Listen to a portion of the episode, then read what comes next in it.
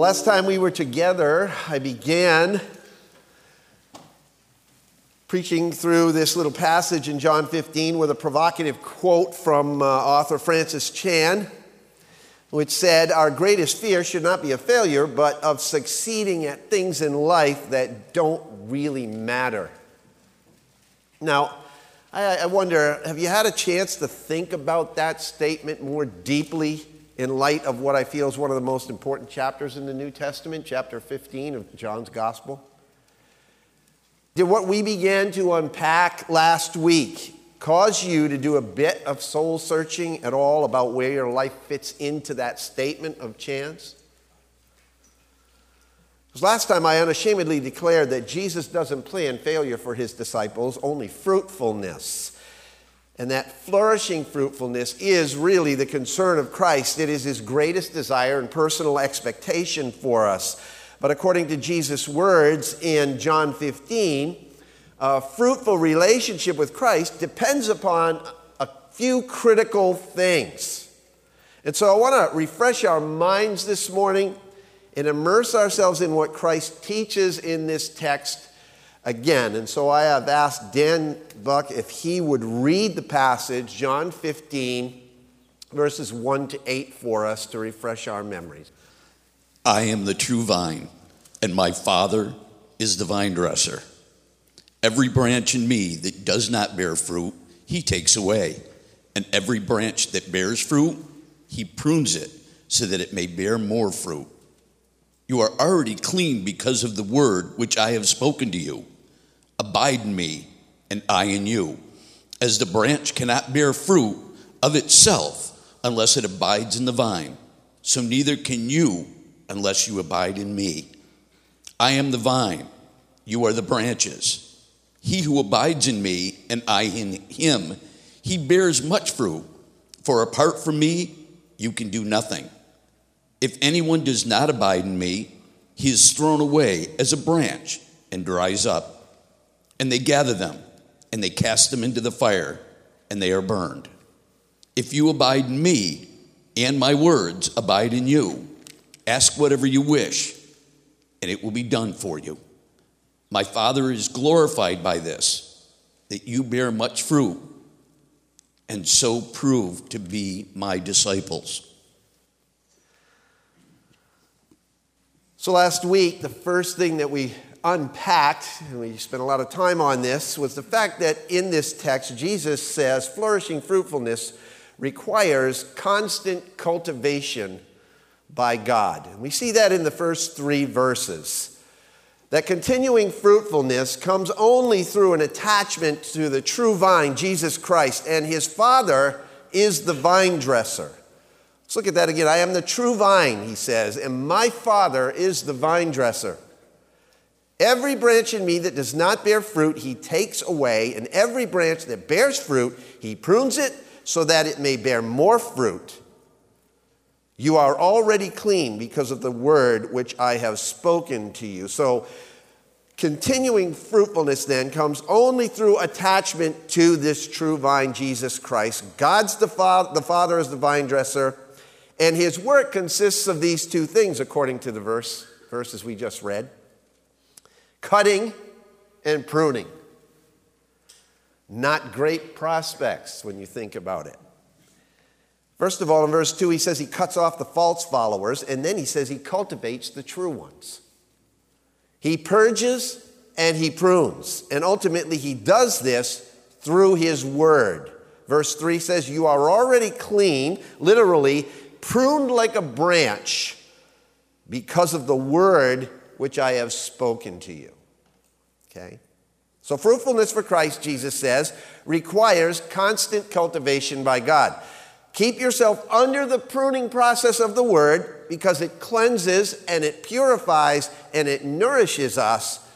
And so, gathering together as a church is one way that that happens. And I kind of left off with that last week with the charge that the Bible says don't forsake the gathering together.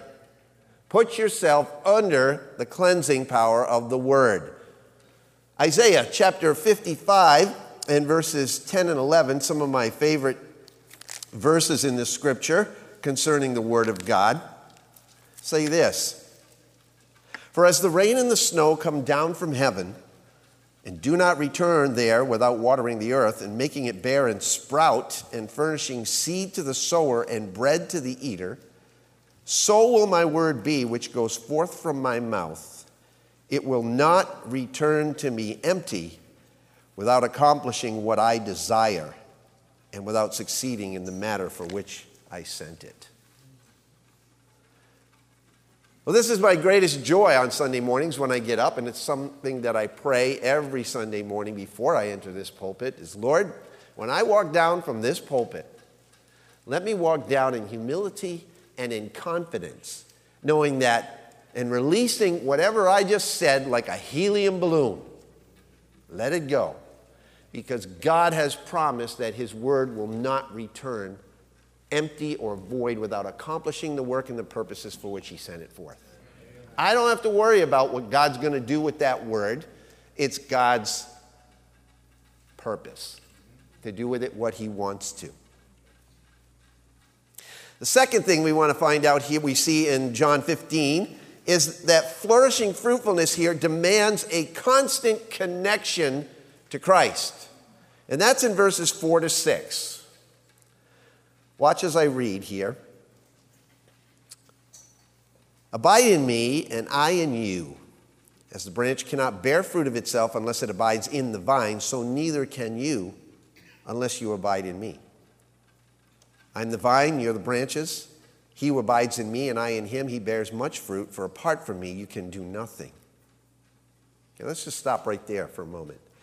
First thing I want to say about this is that what Jesus is implying, I believe, is that you need to maintain the principle of priority. Okay?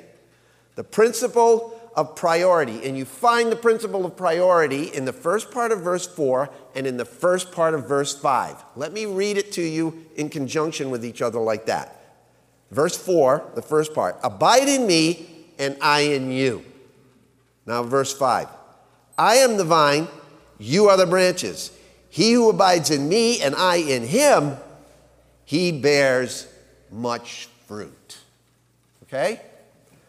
That's what I call the principle of priority. Abide in me and I in you. Jesus used the word 10 times in six verses, that word abide. What does it mean to abide? Well, Greek lexicons say that it carries the idea of uh, remaining, to stay, to continue in, to dwell, to sojourn, to rest in, to last, to endure, to continue unchanged, to be in close, intimate communion with. It means all of those things. No one word really fits it completely. Point's clear. Christ not only wants to be in us, but he wants us to be in him. Amen? Steeped in him. Okay? Steeped is the best word that I could find to describe what Jesus is really getting at when he uses the term abide.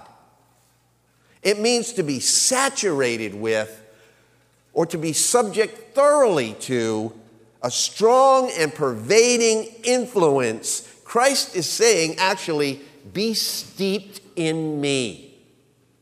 Okay? Are you steeped in Christ? How many tea drinkers do we have in this congregation? I'm a coffee drinker. I don't drink tea, but we've got a lot of tea drinkers. You'll understand this metaphor really well. Years ago, my wife and I and a few others from this church had the privilege of worshiping with Dr. Tony Evans at a large conference in Boston. In one of his talks that he gave, he shared an analogy that I think fits this text perfectly. Dr. Evans described a person's relationship to Christ in tea drinkers' terminology.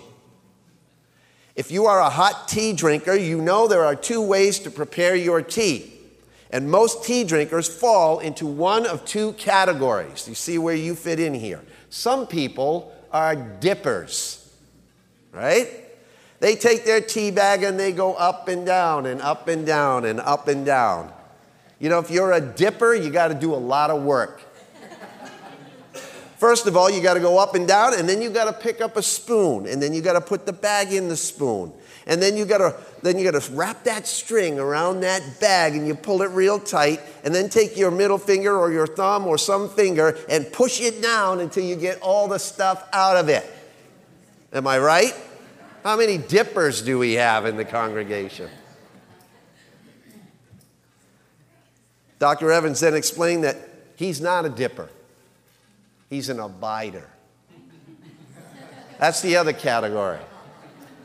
He said, I simply drop my tea bag in the water and I let it remain.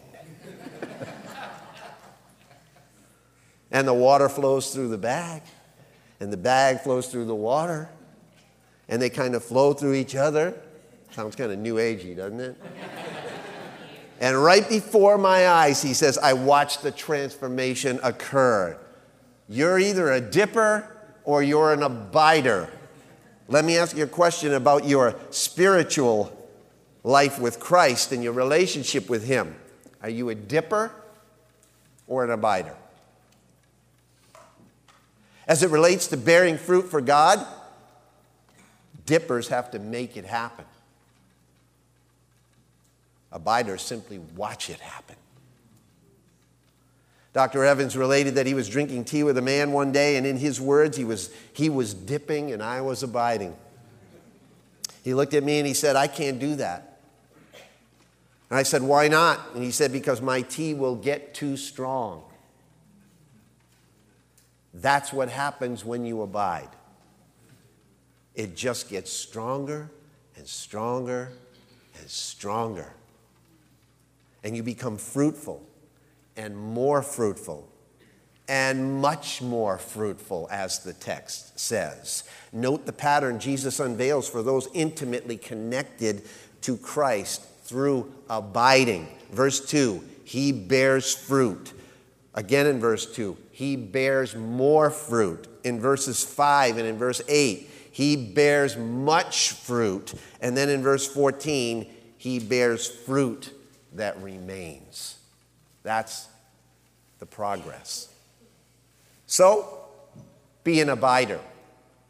Don't just be a dipper.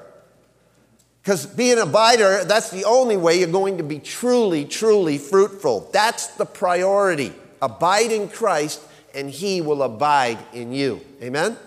There is no other way to produce much fruit and fruit that remains. Years ago, my wife and I a good friend Laura that lived across the street in the house that Barrington Lane lives in now decided to share a garden, and in that garden there were huge, huge vines. In fact, they were overtaking the driveway. And uh, in fact, and, and there was a huge pumpkin growing on one of those vines in that yard. And that thing got bigger every single day. Every day. And at the time, I remember thinking, what will happen if I take that pumpkin off the vine? Well, you know the answer to that question, right? What's going to happen to it? Yeah, nothing's going to happen to it. It's, it eventually, it's going to shrivel up, right? It's going to stop growing. The priority for that pumpkin to grow was to stay connected to the vine. Here's the simple application that anyone in spiritual kindergarten can understand. If you want to be a Christian who grows and produces fruit and multiplies and expects to overcome the world, then you must maintain a strong, healthy connection to the true vine. That means abiding must be a priority in your life. Keeping connected to Christ means first getting online spiritually. What do I mean by that? Well, that demands three things of you, and I'm going to call it the WWW dot plan for keeping connected. See, I'm being real practical this morning. I'm making it real simple for you to understand. Philippians chapter 2 and verse 13 says this it says, For it is God who is at work in you, both to will and to work for his good pleasure. So here's getting online spiritually, the www dot plan for bearing fruit, you got a will to do it, you got to work at it, and you got to want it. Okay? You got to want it more than anything else in your life. But here's the defining question Do you? Do you? Or are you settled to be content with just not bearing fruit or bearing very little fruit? Most of us usually get what we want, don't we, in this country? We determine to get it, we work hard at getting it because we want it badly enough. What do you want? What do you want in your Christian life? Frankly, folks, in this world of distractions that are luring us to other loyalties, I don't think we want to bear fruit for Christ as much as we should want it. Is abiding in Christ your greatest desire? It was to many people in the scripture. It was Asaph's greatest desire. In Psalm 73, verse 25, he wrote, Whom have I in heaven but thee? And besides thee, I desire nothing on earth. Well, that's a pretty hefty statement, isn't it? In Psalm 42, Psalm 42, you know these verses, verses 1 and 2. As the deer pants for the water brooks, say it, so my soul pants for you, O God. My soul thirsts for God, for the living God. When shall I come and appear before God? It was David's great desire as well in Psalm 16. Listen to the words that he wrote there. Psalm 16, verse 2 I said to the Lord, You are my Lord. I have no good besides you. Psalm 63, David wrote these words, verse 1 O God, you are my God. I shall seek you earnestly. My soul thirsts for you. My flesh yearns for you in a dry and weary land where there is no water. So it was Asaph's desire, it was David's desire. I think it was also Paul's desire. What do you think? Paul uh, writes in Philippians chapter 3, verses 8 and 9 more than that. He says, I count all things to be lost in view of the surpassing value of knowing Christ Jesus my Lord, for whom I have suffered the loss of all things and count them but rubbish so that I may gain Christ and may be found in him, not having a righteousness of my own derived from the law, but that which is through faith in Christ, the righteousness which comes from God on the basis of faith, that I may know him in the power of his resurrection and the fellowship of his sufferings, being conformed to his death. That's what Paul wanted. Is abiding in Christ your greatest desire? Listen, friends, I've said this before and I'll say it again. You and I, we're likely heading toward one of two places in our Christian life. We're either heading toward Philippians 121 or 221. It's easy to remember, isn't it? What does Philippians 121 say? Philippians 121 says, "For to me living means living for Christ, and dying is even better. In other words, for to me to live is Christ, and to die is gain. That's Philippians 1:21. Are you there? The other extreme is Philippians 2:21. For they all seek after their own interests, not those of Jesus Christ. That's the spectrum. Those are the two ends. We're all somewhere in between. But at any given point in our lives, we're heading toward one or the other. So let me ask you which more accurately describes your lifestyle? Philippians 1:21 or Philippians 2:21? Jesus said, Abide in me. That's the principle of priority. Now, note, secondly, the priority of the principle. Little play on words there. In John chapter 15, again, verses 4 and 5, but this time the second half of the, both of those verses. Let me read them to you in conjunction with each other. Second half of verse 4 says, As the branch cannot bear fruit of itself unless it abides in the vine, so neither can you unless you abide in me. Second half of verse 5 For apart from me, you can do nothing. As Chuck Swindoll once said, that's the kind of nothingness every believer fears most. Apart from me, you can do nothing. Without Christ, not one thing of spiritual fruit is possible. You believe that? That's what it says. Jesus said it. Nothing is possible. Zero, zilch, nada. But notice the flip side with him, all things are possible. Verse 7 If you abide in me and my words abide in you, ask whatever you wish, and it will be done for you. Paul said in Philippians 4, verse 13, I can do all things through Christ who strengthens me. And apart from him, we can do what? Nothing. He didn't say apart from his teaching, he didn't say apart from his church, he said, Apart from me, continuing fruitfulness in the faith requires a constant connection to Jesus Christ. If you sincerely want to be as close to Christ as you can be, then it's going to require stripping out some of the things that sap your strength and letting in the things that make us strong. Right? Stands to reason, doesn't it? What makes us strong? His word makes us strong. That's one thing. If you determine to keep connected, if you work at it by staying in the Word, and you want a close relationship with Christ more than anything else, then you will never have to worry about producing fruit. Can I say that again? You will never have to worry about producing fruit. I will guarantee it will happen if you stay connected to Christ and you're immersed in His Word it will happen.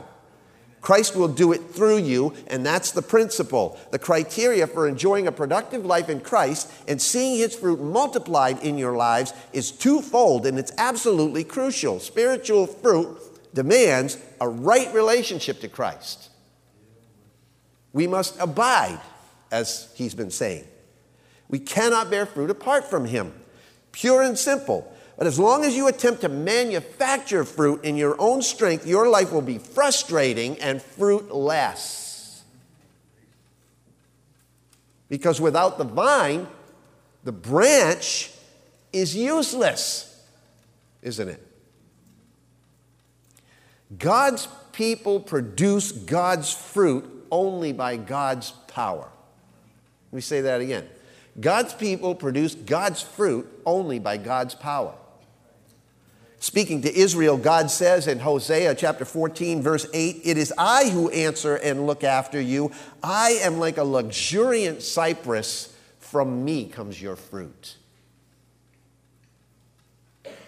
And then the other part of that is that spiritual fruit demands a right relationship to the Word. It's basically kind of the same thing a right relationship to Christ and a right relationship to the Word. We must not only abide in Christ, but we must obey Christ right? Jesus said in John 14, if, if you keep my commandments, you prove that you love me, right? If you love me, you will keep my commandments. And the Father and I will make our abode with you. He'll abide in us. The two are inextricably tied to one another. The secret of abiding is obedience. As one man put it, godly living shaped by godly obedience leads to a life that fulfills the purposes God has for it fruit at the right time. The psalmist talked about that as well, very first psalm in the book of Psalms. Psalm 1 How blessed is the man who does not walk in the counsel of the wicked, nor stand in the path of sinners, nor sit in the seat of scoffers. But his delight is in the law of the Lord and in his law he meditates day and night. And he will be like a tree firmly planted by streams of water, which yields its fruit in its season, and its leaf does not wither, and in whatever he does, he prospers. Psalm 92 continues and extends that theme of lifelong continuing fruitfulness. In Psalm 92, verses 12 to 15, listen to these words The righteous man will flourish like the palm tree, he will grow like a cedar in Lebanon. Planted in the house of the Lord, they will flourish in the courts of our God. They will still yield fruit in old age. They shall be full of sap and very green to declare that the Lord is upright. He is my rock, and there is no unrighteousness in him. Are great verses of Scripture, great verses of promise that even in our old age we can still produce good fruit for him even when our bodies shut down and our minds forget things. I remember, I remember one of my instructors who was a close friend of Elisabeth Elliot. In Elisabeth Elliot's last days, she, her mind was gone. She was basically unable to even recognize people. And she went to a, a gathering that was done in someone's home, and, and uh, this woman was there. And uh, they sang and they prayed and they read scripture. And though Elisabeth Elliot was just sitting there and pretty much unable to do anything, every time they started to read scripture, she'd start to recite it. She had memorized so much scripture that it was deeply ingrained in her. And in her old age, she was still full of the sap of God's word and reciting scripture. Don't you want to be like that? The only way you're going to get that way is to immerse yourself in God's word now. It's not going to happen some magically, you know, some magical thing's going to occur to you when you're 98 years old. If it's not there now, it won't be there then. The relationship is undeniable in the scriptures. The extent to which we bear fruit is directly proportional to the place the Word of God has in our lives.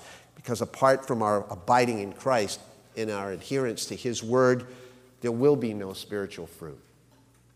But if you're not interested in abiding, if you don't practice the principle of priority or understand the priority of the principle, then you need to read a little bit further in John chapter 15 here and realize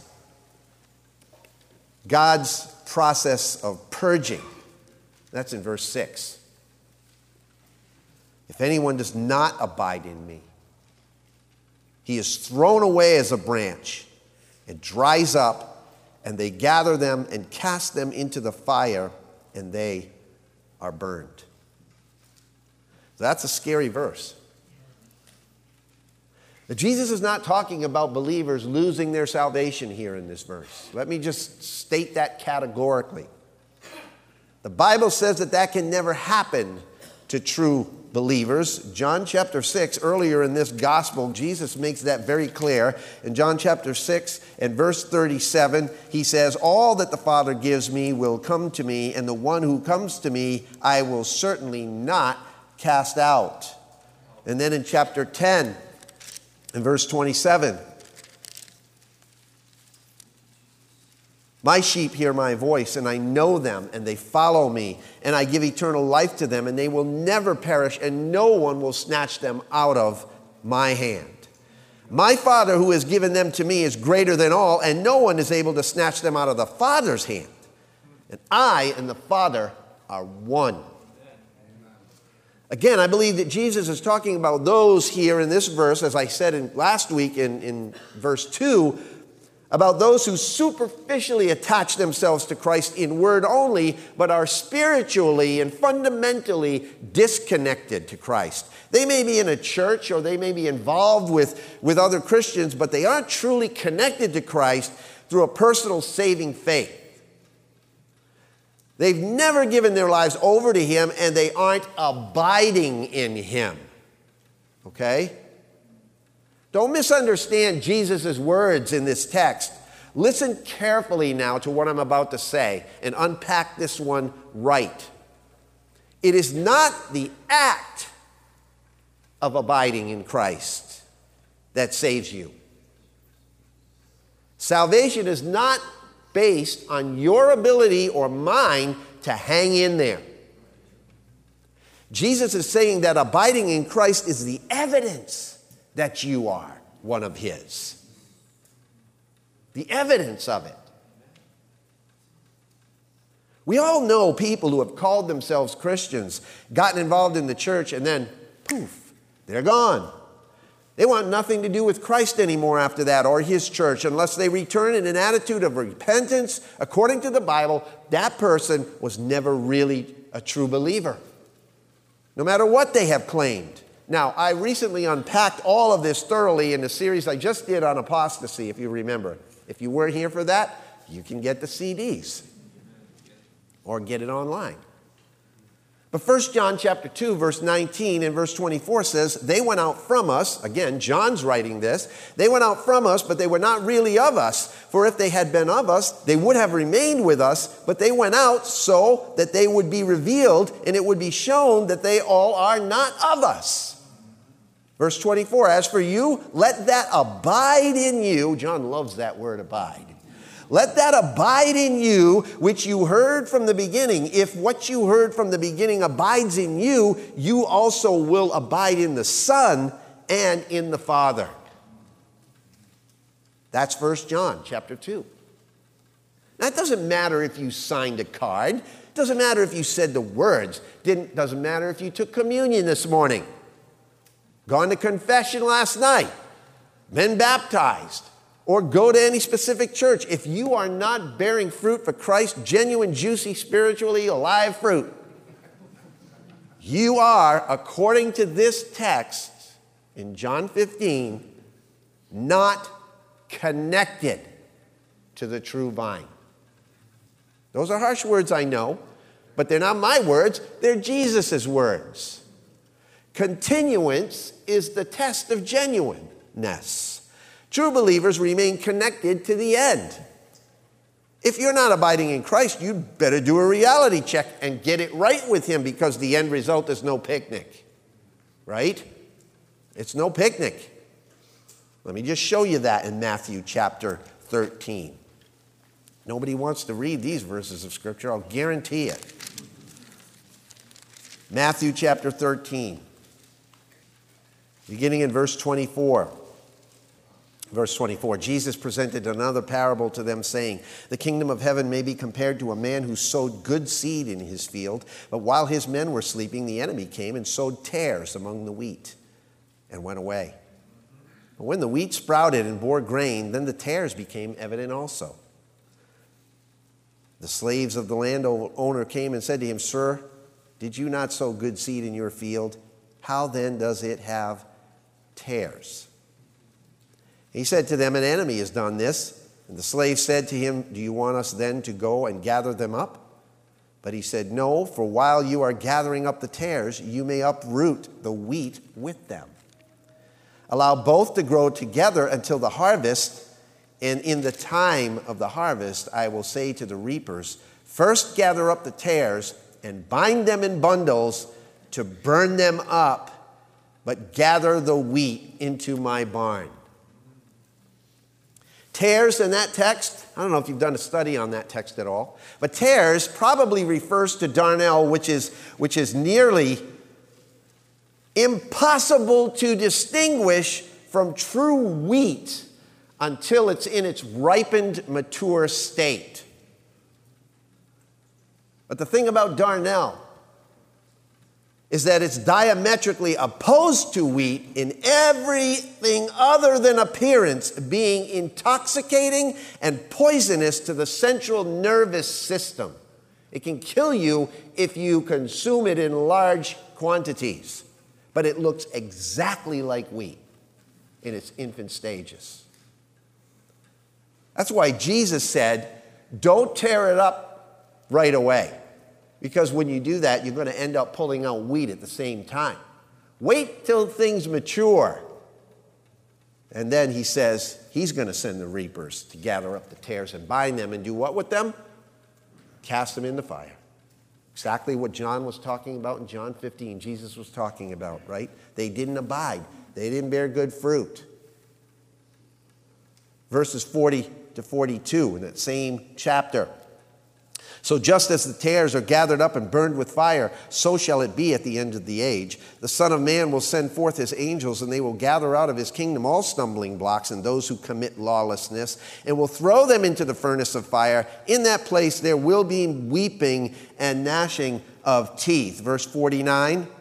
So it will be at the end of the age. The angels will come forth and take out the wicked from among the righteous and will throw them into the furnace of fire. And in that place there will be weeping and gnashing of teeth. I told you you wouldn't like those verses, but they are nonetheless true and they are Jesus' words.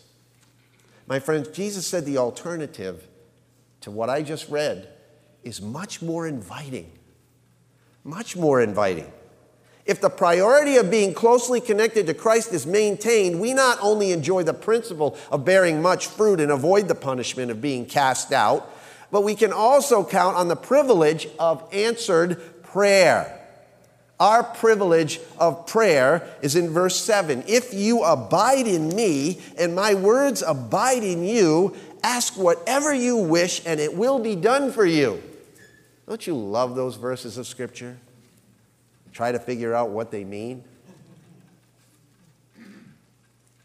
See, if the priority of being closely connected to Christ is maintained, we not only enjoy the principle of bearing much fruit, as I just said, and avoid the tragedy of being cast out, but we can count on the privilege of clear communication with the Father.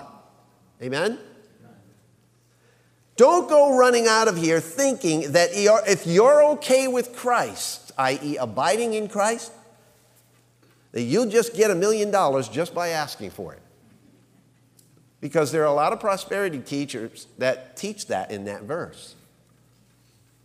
Jesus doesn't issue us a blank check here, signed by God, and we simply fill in the blank. There are two conditions for cashing in on this in this verse. Number one, you need to believe in and be following Christ, right? You must be abiding in Him, it says. If you abide in me and the second thing is knowing and obeying His word. And my word abides in you. Those two conditions. Ask whatever you wish, and it will be done for you. What's He saying? Trust and obey. There's a hymn about that, right? Trust in me, obey what I say. Obey my word. If you abide in me, indicating that a person's a true believer, and my words abide in you, indicating a personal knowledge and attitude of obedience to the word, then have at it. Ask for whatever you want, and it will be given to you. Why? Because a person who is that closely connected with Jesus Christ, loving Him with their whole heart, soul, mind, and strength, who understands His Word and follows His Word, will only ask for God's will. You see? When you're that connected to Christ, your desires become His desires. And our prayers become aligned with Him and His will. That's what the psalmist was getting at when he wrote, Delight yourself in the Lord, and he will give you the desires of your heart in Psalm 37, verse 4. He will give you what you desire because what you desire is what he wants. Make sense? A person who delights himself with God has righteous desires, and they are fulfilled. 1 John chapter 5. John again verses 14 to 15. And this is the confidence we have toward him that if we ask anything according to his will, he hears us. And if we know that he hears us in whatever we ask, we know that we have the requests that we have asked of him. That's our confidence. But what's the criteria? That we ask anything according to his will, it says. The reason our prayers go unanswered is most often because they aren't rooted in our delight in God, but in our desire for self, right? We heal me, fix me, give me, pay me, indulge me, make me happy, right? That's the way it goes. Too often that's the case, according to the Lord's brother James. In James chapter 4, verses 1 to 3, he says, What's causing the quarrels and fights among you? Don't they come from the evil desires that are within you? You want what you don't have and you scheme and kill to get it. You're jealous of what others have, but you can't get it, so you fight and you wage war and you take it away from them. You don't, yet you don't have what you want because you don't ask God for it. And even when you do ask, you don't get it because your motives are all wrong. You want only what will give you pleasure, James says. But when we're truly abiding in Christ and his words are truly abiding in us, our requests sound more like this. Thy kingdom come, thy will be done on earth as it is in heaven. Is that right? What would that look like? What, what do you suppose that would look like if we were all in that place? John Ortberg writes in the, the Life You Always Wanted. I want to take a moment to practically and personally apply some of the, some of the words that I read in that text from him. He says we need to design some concrete activities to achieve our goal. In that case, we must first understand clearly what doing them in Jesus' name involves. And second, to find out how to rearrange our lives accordingly. Okay? For instance, what would it mean for you and me to wake up in Jesus' name? What would that mean? What would that look like? Because some of us, by the nature of our genetic wiring, wake up differently from other people, don't we? Right? Husbands and wives, parents and children. We could divide the human race into two categories, really the people who love to get up in the morning, and the people who hate the people who love to get up in the morning.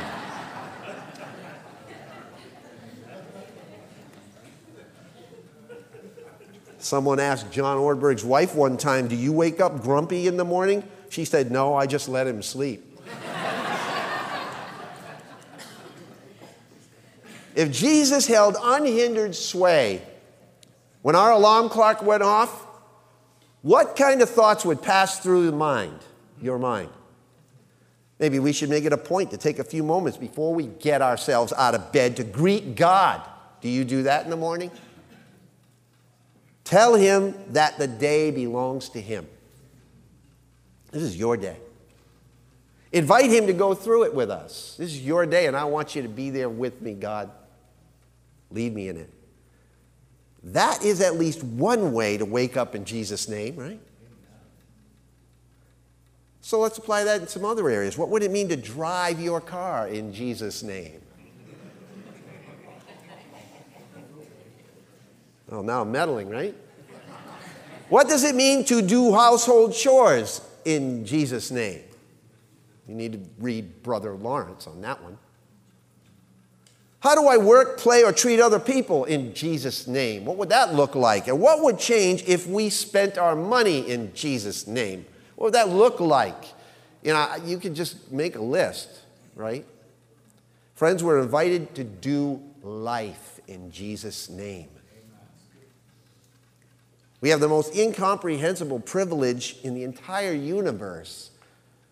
Flourishing fruitfulness then requires the constant cultivation of God in your life. It demands a consistent connection to Christ in your heart, all for one ultimate and all encompassing purpose to glorify God in the world.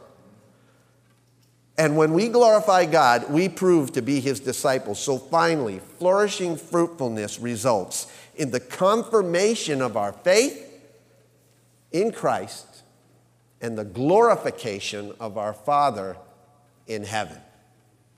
Verse 8.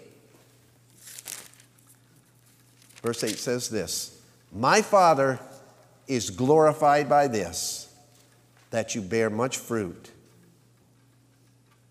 and so prove to be my disciples.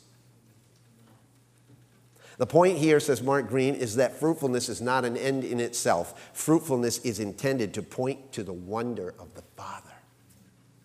So don't go out of here trying to bear fruit because you think I'm telling you you need to bear fruit. Again, I'll re- reiterate what I said last time. We're never commanded to produce fruit. We're commanded to abide in Christ, and He will produce the fruit. And when we do that, we glorify God and prove to be his disciples, Jesus said. This is an example of Paul in Galatians chapter 1. It's an odd text. You will probably, this is a text you've read before, but probably would never have come to your mind in talking about glorifying God. Galatians chapter 1, beginning in verse 21. Then says, I went into the regions of Syria and Cilicia, and I was still unknown by sight to the churches of Judea which were in Christ, but only they kept hearing, He who once persecuted us is now preaching the faith which he once tried to destroy, and they were glorifying God because of me. See that? Paul had his life had so changed because of Christ. And he was Christ was so much in his life that people saw it and they glorified God because of it. Listen, the goal of fruitfulness is to bring glory to God. And the glory of fruitfulness is to be shown that we're His. Matthew chapter 5, verse 16 says, Let your light shine before men in such a way that they may see your good works and glorify your Father who is in heaven. Two things there.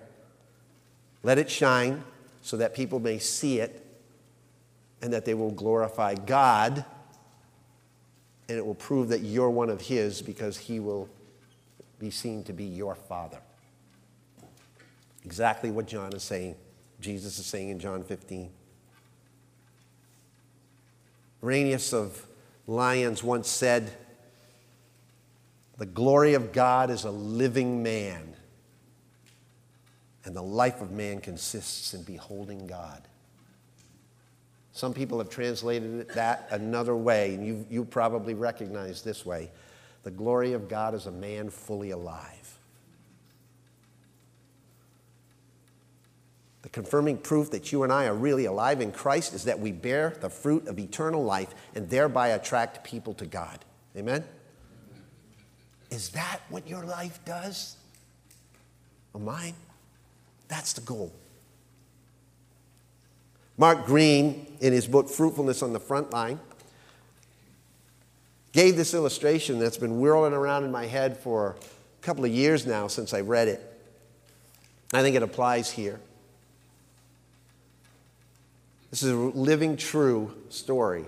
After living for 25 years in the same place, Peter retired and moved to a town where he didn't know anyone. He didn't have an obvious front line, though there were lots of things that Peter could do, including preaching and teaching and counseling. And he prayed and asked God, What do you want me to do? It's a brave prayer and a humble prayer. You might not get the answer you like. For Peter, the Lord brought Jeremiah 29 7 to him. Seek the peace and prosperity of the city to which I have carried you into exile. And Peter wondered, How can I bless the town that God has brought me to? So he prayed to the Lord again. And the Lord told him to pick up litter. Just go pick up litter. Now, you need to be having a good, solid connection with God to be able to pray that prayer and get that kind of an answer, right? And understand that it's from God. Pick up litter. So, it reminded him of Jesus washing the disciples' feet in the upper room, cleaning off the dirt. So he went around, he went to the council and he asked them for a litter picking claw. You know those things that pick up and they gave him one on permanent loan. And so it came to pass that on the days when Peter went on his two mile walk to, through, and from the nature reserve that was really close to his home, that he'd pray and praise God for his world and pick up the, the litter that marred it and put it in a plastic bag. And he'd smile at the people that passed by him on the path and he'd say hello. Pretty soon, people started to say hello back. Little baby step. And then little conversations started to pop up. And the months passed, and the people would ask, Why do you do it? Because God loves the world He's made, he would say. Or they would inquire, Are you being paid? And he hasn't been, of course. And one person said, That's a thankless job. You'll get to heaven for that. so Peter replied that he hoped to get to heaven not because he picked up litter, but because he knows Jesus who gave his life for him. And during Easter week, he says hello to the people he normally says hello to, and he gives them a gift a little cross. Made, he tells them, from olive wood from Israel, where Jesus lived, a gift to remind us that at Easter Jesus died and rose again. And some people have indeed come to the evangelistic meetings at his church because of that. So as he walks, Peter picks up litter. Peter, the litter picker, picks up litter. And drivers he doesn't know toot their horns and wave in respect and gratitude to him. And then on one ordinary day, like any other ordinary day, a white van pulled up beside him and the window rolled down, and the man in the white van, who had, of course, somewhere to go and work to do, said to him, Thanks very much. Well, I wonder, Mark Greene says, what strikes you about that story? In what ways has Peter been fruitful on his front line? In light of what constitutes fruit, as I outlined in last week's message, Peter has modeled godly character. That was fruit, according to the scriptures.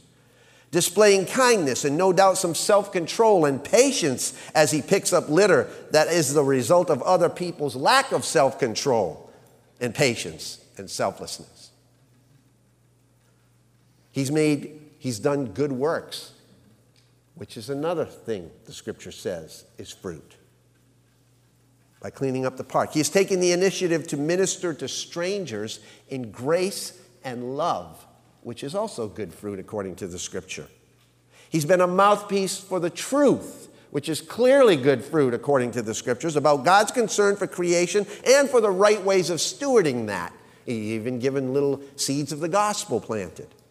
And Peter has been a messenger for the gospel, telling others about why he does what he does, about his own relationship with Jesus, and inviting people to find out more in a church context. And all Peter was doing was picking up litter. There are lots of ways to be fruitful for God, my friends. Doesn't have to be doing what I'm doing. What might God want you to focus on to begin with? Just to begin with. Might surprise you. It probably surprised Peter. He might have expected some other answer from God, given the fact that he had actually spent 35 years working as an ordained minister of the Church of England. And then he retired to picking up trash. Very humble man, bearing fruit for God in his old age. Listen, everything we do should be done with the intention of bringing glory to God. Amen? Everything we do.